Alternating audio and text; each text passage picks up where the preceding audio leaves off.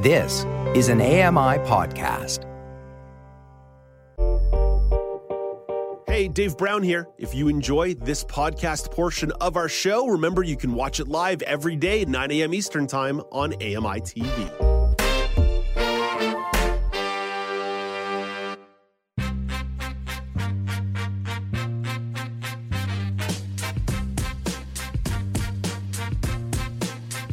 Welcome back. It's now with Dave Brown on AMI TV. A reminder about the daily poll at Accessible Media on X, at Accessible Media Inc. on Facebook. What's your preferred cold weather winter weather accessory? Sweater, long johns, special socks of some variety. Of course, there's plenty other options out there. Let's find out what the founder of True Faces, Emilee Schevers, thinks. Hey, good morning, Emilee. Good morning. Emilee, there's lots to break down here in terms of choosing the right winter wear, but when it comes to those accessories, what jumps off the page to you? All right, so I am always down for a scarf.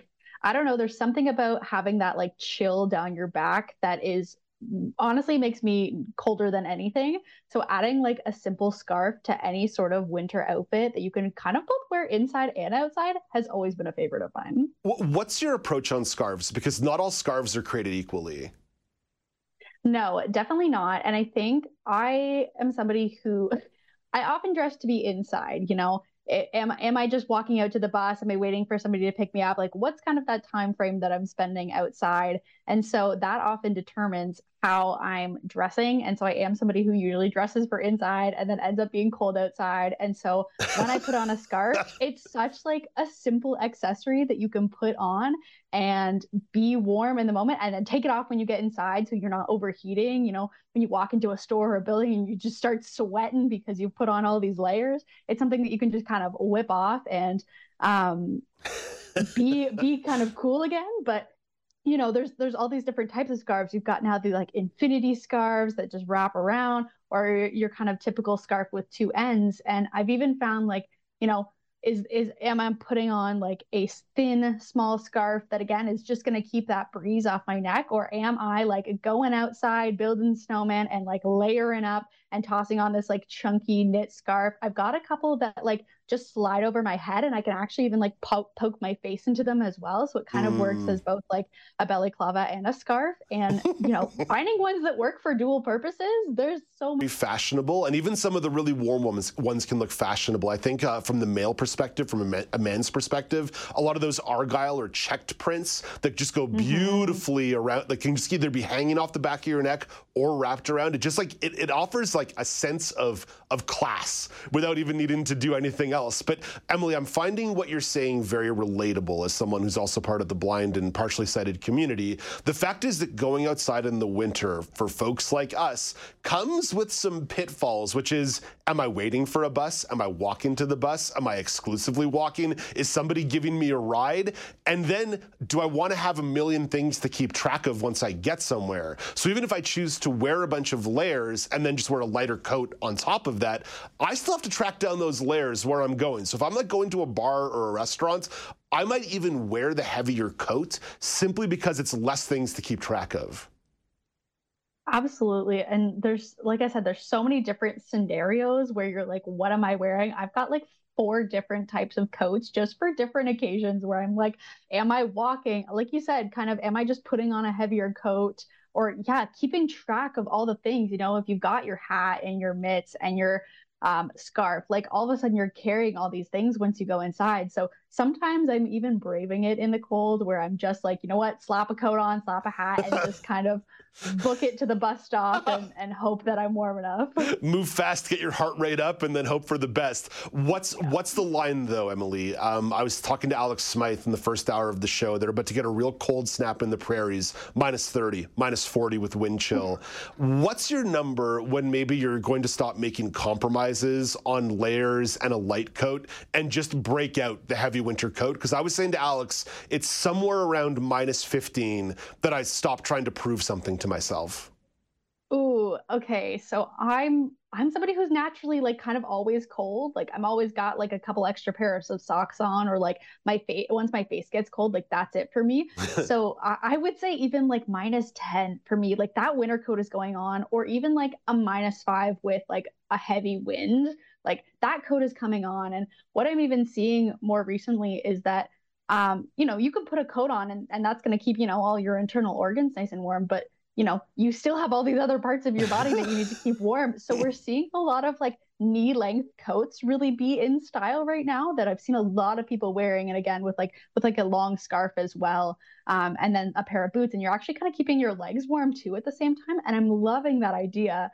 Um, also, funny enough, I even saw recently somebody put on a, a, like really heavy winter jacket and it actually had straps on the inside to wear it like a backpack once you got inside to where you were going so that you didn't have to carry it with your hands. And i was like that is genius. Mm, i like that. I like that's a really really good idea. Speaking of the hands emilee mitts or gloves because i will confess gloves a mitts will keep your hand warmer but i feel like mittens are like a little too infantile to walk around with as a, as a 40 year old man I was gonna say again, like it kind of depends on the situation. Am I going somewhere where like I want to carry my my gloves, or like you know, am I just kind of getting on the bus and I need to be able to like carry my card where like you know I maybe can't so much do that with like a, a thicker glove. Um, so I like mittens for being able to like put them in my pocket afterwards because they're a lot smaller. But I, I, also like a glove for kind of having all my fingers together, creating more of that warmth. Again, hands are another thing that get cold really easily. So I, I like a glove, especially like to be able to take it on and off, you know, if you need to use your phone. Um, I think they both kind of have their their their pros and their cons yeah. for different situations. yeah, we have a little bit of privilege here, right? Being based in uh, southern Ontario, just the winters do not get as bad as other parts in the country. I grew up in Montreal. Mm-hmm. I lived in Ottawa for over a decade. That's where there's real winter, and certainly places like the prairies, you know, it gets real, real cold in the winter. Mm-hmm. But Emilee, I I'm someone who made the purchase a couple of years ago for runner's gloves, which really until it gets to be about minus 10 or minus 12, they're just really simple simple, small, thin gloves. They keep my hands nice and warm. They fit in the pocket nice and easily. They were about $11 on the Large River retailer website.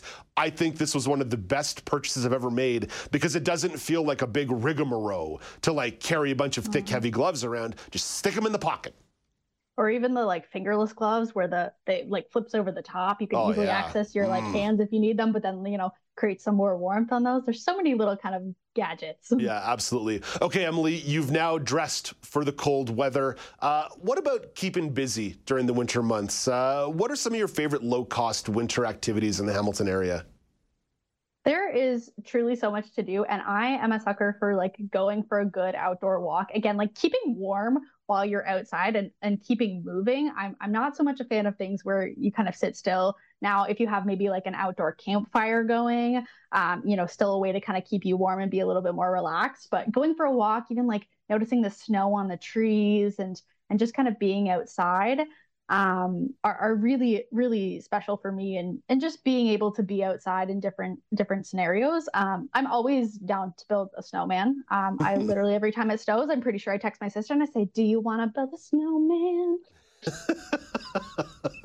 I like that. Building a snowman that definitely counts. Walking in snowman definitely a little cheaper than the uh, than the lift fees to go uh, to go downhill skiing. Again, especially because in southern Ontario our options are uh, somewhat limited, and when you do want to go skiing, it's going to cost you an arm and a leg.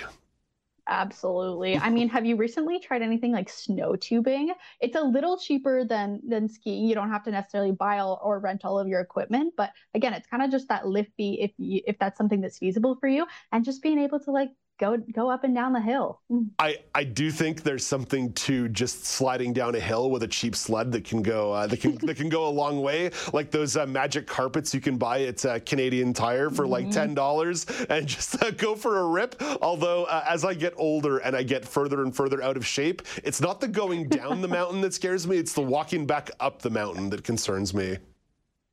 Definitely. And I mean, I've noticed even since kind of being in Hamilton, being in that city life, I'm like, where do where do you even toboggan around here that you're not gonna like end up on a road? yeah, that's the Peterborough influence, right? Because that because yeah. that because that that's where that's where you're from. We're from from a place where there's kind of actual winter and winter activities, yeah. not just concrete. Uh, Emilee. We just would flood in our ditches. Emilee, thank you for this. Have a lovely day. Hope the school year's off to a good start. Thank you. That's Emilee Schevers, the founder of True Faces. Coming up after the break from outerwear to skincare, Anupala explores some solutions to dealing with dry skin during the winter season. This is Now with Dave Brown on AMI TV.